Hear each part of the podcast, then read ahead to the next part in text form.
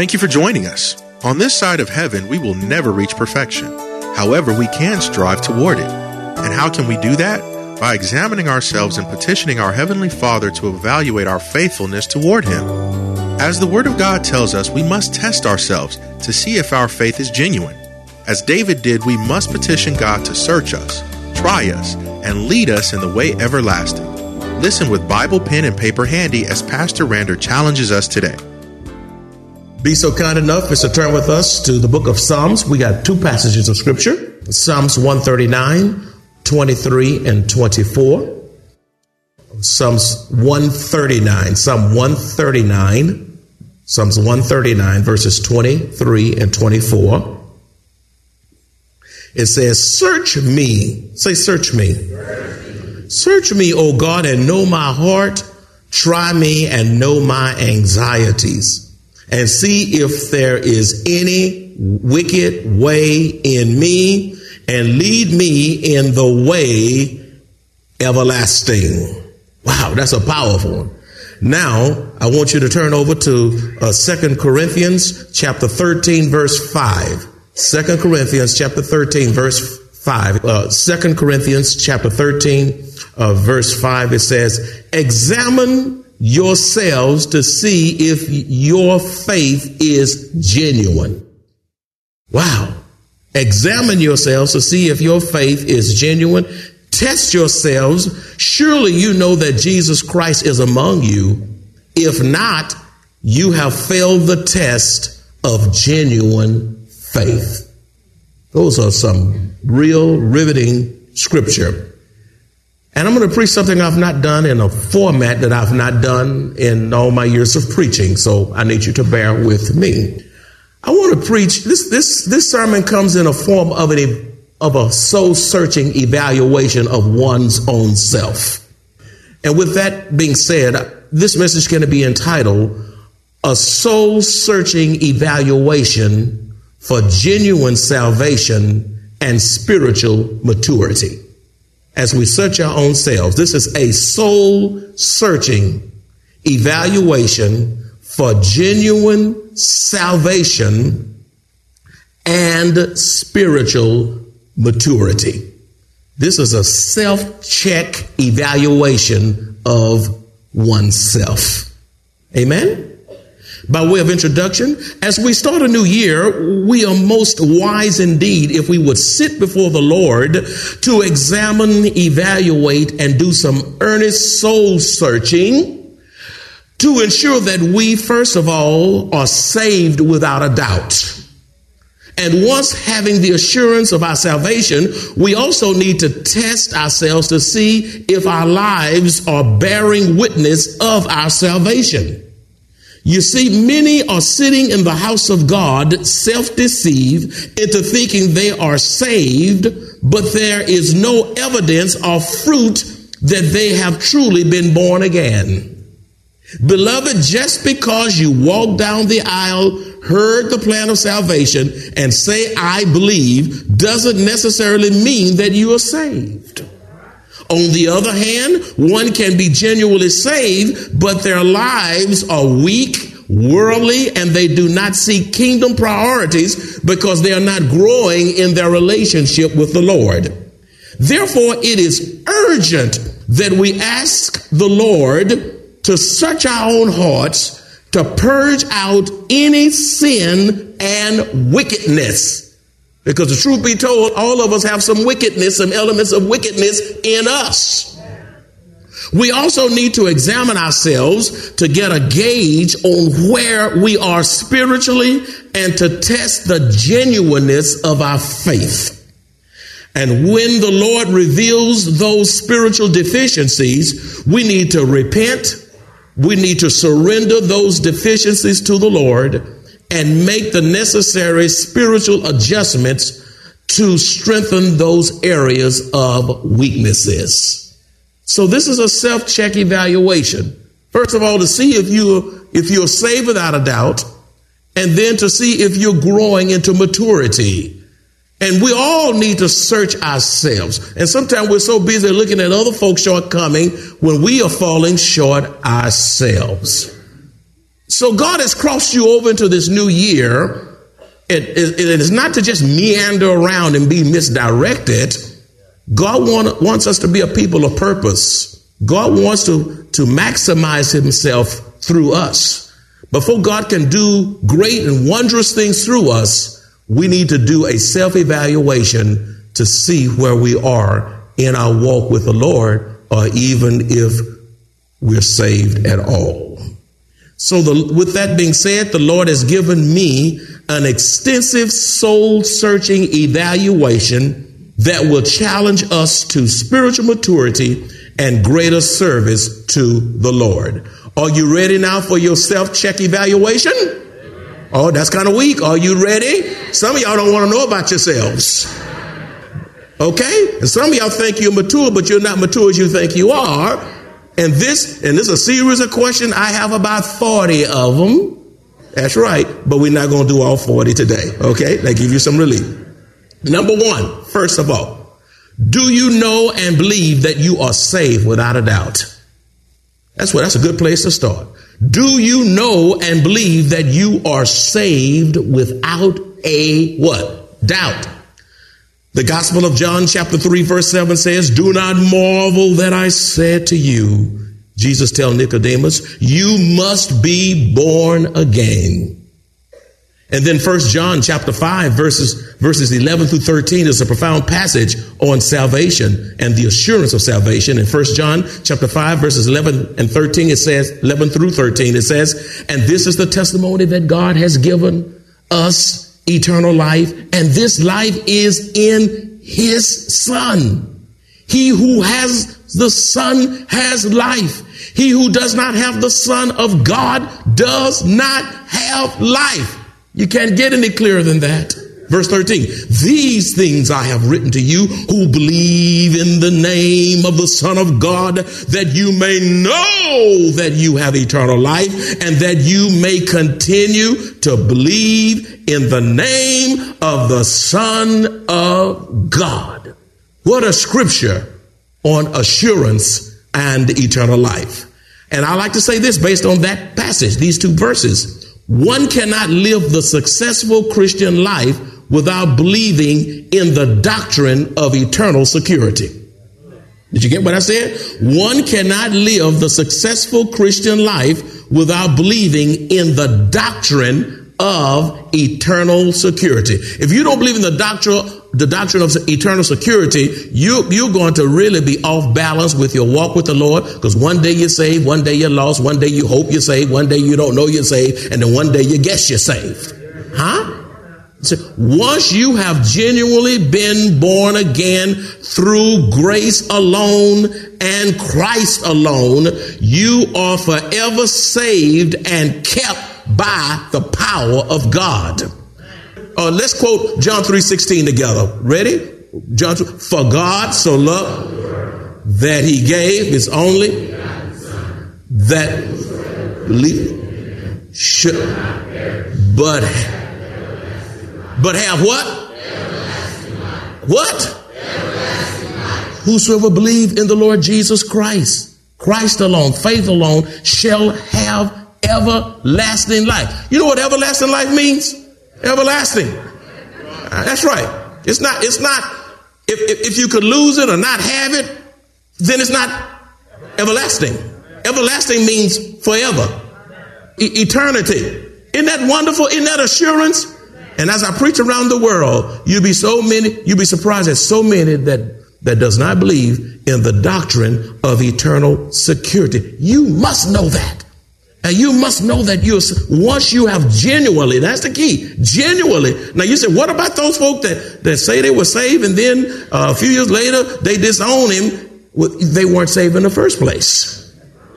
Because if it's genuine, genuine, you will continue to believe. There it is in the text in John. Look at the 13th verse uh, of 1 John 5 13. Look, these things I have written to you who believe in the name of the Son of God that you may know that you have eternal life, that you may what? Continue. Continue. So if one does not, if one discontinues, then they were not genuinely saved in the first place. Pastor Rander continues today's message with a series of compelling questions. Here are a few. Is there an increase or decrease in attendance at Sunday and midweek church services, baptism, and Holy Communion? Is timely arrival to worship service a priority? Do the activities of life, technology, busyness, etc., take precedence over spending time with God? We must face these questions head on, knowing that God will see us through any challenges we face as we lean and depend on Him, for nothing is too hard for God.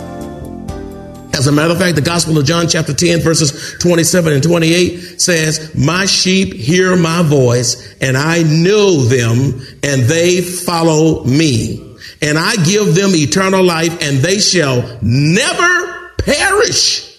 Why? Because they're, they're in Christ. Never perish. Neither shall anyone snatch themselves out of my hand.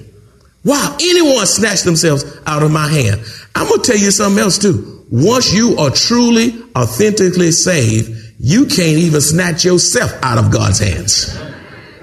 Wow, dude. Y'all, y'all let me tell you something. How, how, how, many of y'all messed up since you've been saved? How many of you sinned since you've been saved? How many of you done something God told you not to do since you've been saved? And how many of you disobeyed some of the very things that God has told you to do? And then you become broken and contrite in humility. You cry to God for salvation and God restores you. He saves you and he washes you with, with, with your blood. You know, even when we sin in Christ, our sins does not snatch us from the realm of salvation. Isn't that, isn't that good? Even if one should commit suicide, and you say, oh, I'm going to kill myself and get out of this mess. Oh. God's going to get you when you get up there. He's going to say, what you doing up here so soon? I did this. I bought you in this world. I'm God enough to take you out. Why did you preempt the move of God in your life? I know the number of your days. Who told you to take your own life? You say, well, can one who commits suicide, do they lose their salvation? No. Because there are people, actually, all you have to do is just get, not be Christ centered and off centered and you start looking at your circumstances and your pain, and you start uh, uh, doubting and start just you, you just I'm just tired. You get de- deeply depressed, and maybe it's medication and all these kind of things that compounds the problem. It is possible for a genuine Christian to commit suicide. That's right. Even suicide doesn't cause one to lose his or her salvation. That is not the unpardonable sin. The unpardonable sin is to die in rebellion, rejecting the Lord Jesus Christ as his or her personal savior. That's right. I don't believe in euthanasia. The Bible don't speak, but the Bible says thou shalt not kill. Uh, we don't believe in abortion because God says thou shalt not kill. God has a high premium and value on life. A life. But there are some people take their eyes off Jesus. They lose hope and they do such a horrible thing. But that does that in itself does not take away one's salvation. You, once you know that you know you're saved, you've been born again, you can mess up even though you're born again. All you got to do is take your eyes off of God, and there's nothing too low down for you to do. Are y'all listening to me? I'm just on number one. okay.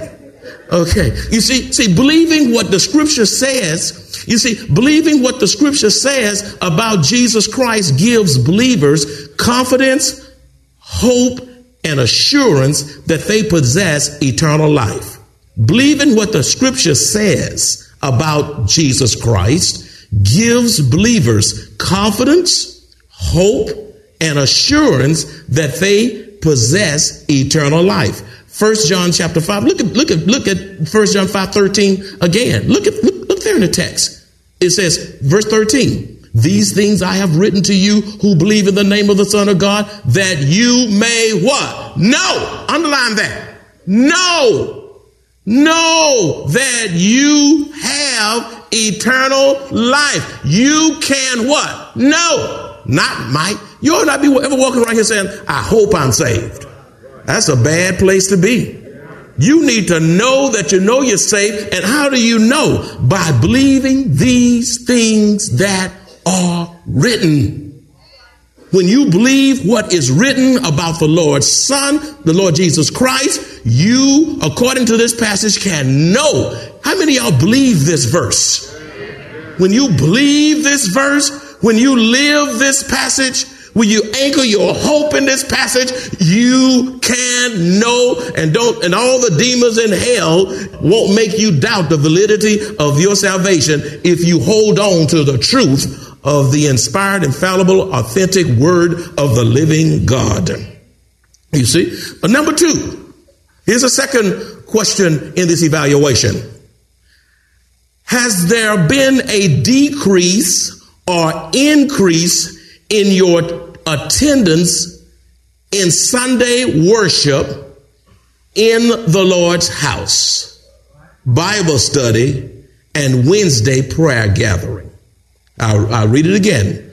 Has there been a what? Decrease or increase in your attendance in, in your Sunday worship in the Lord's house, in Bible study, Wednesday night prayer gathering, and things of such. Hebrews, Hebrews chapter 10 verses 24 and 25 says, and let us consider one another in order to stir up love and good works, not forsaking the assembling of ourselves together as the manner of some is, but exhorting one another, and so much the more as you see the day approaching, says Hebrews 10 24 25. I'm going to say something very, very powerful, and I want you to write every word down. Corporate worship in the Lord's house on the Lord's day is not optional. Did you get that? Now, you may not say amen, but it's the truth. And God, God don't need your amen to validate his truth. Corporate worship in the Lord's house on the Lord's day is not optional. It is important for spiritual growth. Coming to the Lord's house is important for spiritual growth. Coming to the Lord's house on the Lord's day is important for spiritual nurturing. Coming to the Lord's house on the Lord's day is, is healthy for spiritual healing. God wants to heal you. And some of you come here with all kinds of things uh, and issues spiritually in your life. And God wants to heal you. Coming to church to worship the Lord in His house on the Lord day gives you an opportunity to fellowship with other like minded believers. It also provides accountability accountability. And many people don't want to worship in the Lord's house on the Lord's day because they don't want to be accountable for the truth that they have heard. You stay home. The ignorance of God's law is still no excuse, even if you stay home. Okay? You come to the Lord's house to be strengthened. And you come to the Lord's house to encourage one another. You see, my friends, trials Trials and difficulties should not cause us to drift away from worshiping with God's people on the Lord's day, but rather it should motivate us to stay connected with the church for hope and encouragement. It's amazing how some saints, they have problems or they have a disagreement with a saint or somebody hurt your feeling for whatever reason. I, am not coming. There's some mean folk down there. You got some mean folk on your job too. And you got some bosses that's driving you crazy, but you get up early in the morning on Monday, you go to work in time to have a cup of coffee, and you go and suck it up and take it. But you come into God's house, you so fragile. Folk got you, you folk got to tiptoe around you because they may hurt your feelings. You go through boot camp, they're not studying hurting your feelings. I, I, want my hair. I like it braided. Don't touch that part. he keep on cutting. You better make that bed up. You better take that shower in so many minutes or seconds or whatever you got. If not, the whole group get penalized and they all gonna be mad at you. Am I am I right in here? You don't just oh that, they rush me in my eating at the mess hall. But you come to the Lord's church, you're so fragile. She touched me, he took my parking spot, my seat. I didn't get to sing that song. He didn't call my name. He walked by me and didn't speak. He must be mad at me. When you gonna grow up? Trials and difficulties should not cause us to drift away from worshiping with the Lord's people on the Lord's day. That's you playing right in the devil's hand. That's just what he wants. And he will do, he will do his great, do the greatest work on you when you are disconnected from the people of God. But rather it should motivate us to stay connected with the Lord's church for hope and encouragement. I'd like to say something else about this corporate worship is not an option. It, it gets even deeper. High absenteeism is a sure sign of spiritual regression. You think you're spiritual, but you're not spiritual if your absenteeism is high. High absenteeism is a sign of spiritual regression. There are people who come just enough to keep their name on the church roll.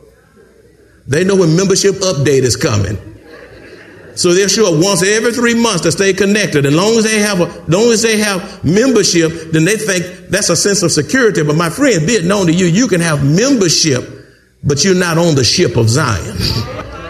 huh?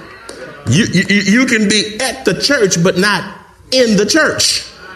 You, you see? So, so, so listen, God knows your motive. He knows your attitude and he knows your heart. Stop playing with God. High absenteeism is a sign of spiritual regression. There are members, listen at this. God gave it to me, so you better listen. There are members who are right here in the house of God today who worship our Lord in wheelchairs. There are people right here at Maranatha who come in their aged condition and worship God on walkers those who are not so old and those who are old. There are people right here at Maranatha who come to church and worship God even though they have their oxygen tanks with them. I've seen people sing in the choir, sing, sing all out there and shout with oxygen going in their nose and breathing. I've seen, I know people right here who are single parents with two or three children and they get them all here on time and you can't bring your healthy body here. Huh? And yet many able-bodied saints sleep in. You watch sports, the playoff, or you take care of your personal business instead of worshiping with God's people on the Lord's day in the Lord's house. Why is it some aged person can do all of that? And God has blessed you. You got energy, strength. You're not broke. God has been good. You're looking better than you ever look. And you got a person on oxygen outdoing you. A person on a walker outdoing you. And you got to think about if you go get up. You are most unspiritual. Self evaluation time. Okay, I hope y'all can take it. I hope this message don't run y'all off by next week. Y'all better come and finish this test. If you at Trinity University, you in high school, you you trying to get licensed, pass the bar, get some kind of exam, you you hey, you got to finish. If you don't finish that, you're not going to pass. So you stay here, suck it up, confess, get over yourself, and begin to live up to God's expectations for you. Y'all hanging with me? Number three. Has there been a significant decrease or increase in your coming to church tardy? Oh, got quiet. Has there been a significant decrease or increase in your coming to church tardy? Psalms 122 1 says, I was glad when they said to me, Let us go into the house of the Lord. Let me tell you something. Now, when you are truly glad, say glad. glad. Say a little bit louder. Glad. Say a little bit louder. Glad. Say a little bit louder. When you are truly glad about coming to the Lord's house on the Lord's day, tardiness will not be an issue. Oh, I just can't wait to get here. I mean, I'm, I'm, I'm running to get here. I, I, I can't wait to hear what God's going to do with me. I can't wait to be a blessing to somebody that I need to speak to. I can't wait till I hear from heaven the, the, the bread of life is broken and dispensed into my life. Listen, when you're glad, you can't wait to get to the house of God. Just like those folk can't wait to get to Walmart on Black Friday. Glad, glad, glad, glad. Are you glad? I mean, are you real glad? That's right. I, I, I get here two and three hours before with my prayer team because I'm glad. I'm not a preacher that walk in here 10 minutes, get to church house 10 minutes before service start. I'd be a nervous wreck. I think if you're going to lead God's people, your standards ought to be higher. Huh? I'm the first to get here, and I'm the last one, except for the uh, the security people, to leave. Huh? And some of y'all, the last one to get here. Oh, y'all know where I'm going. and the first one to leave. You put God on a clock.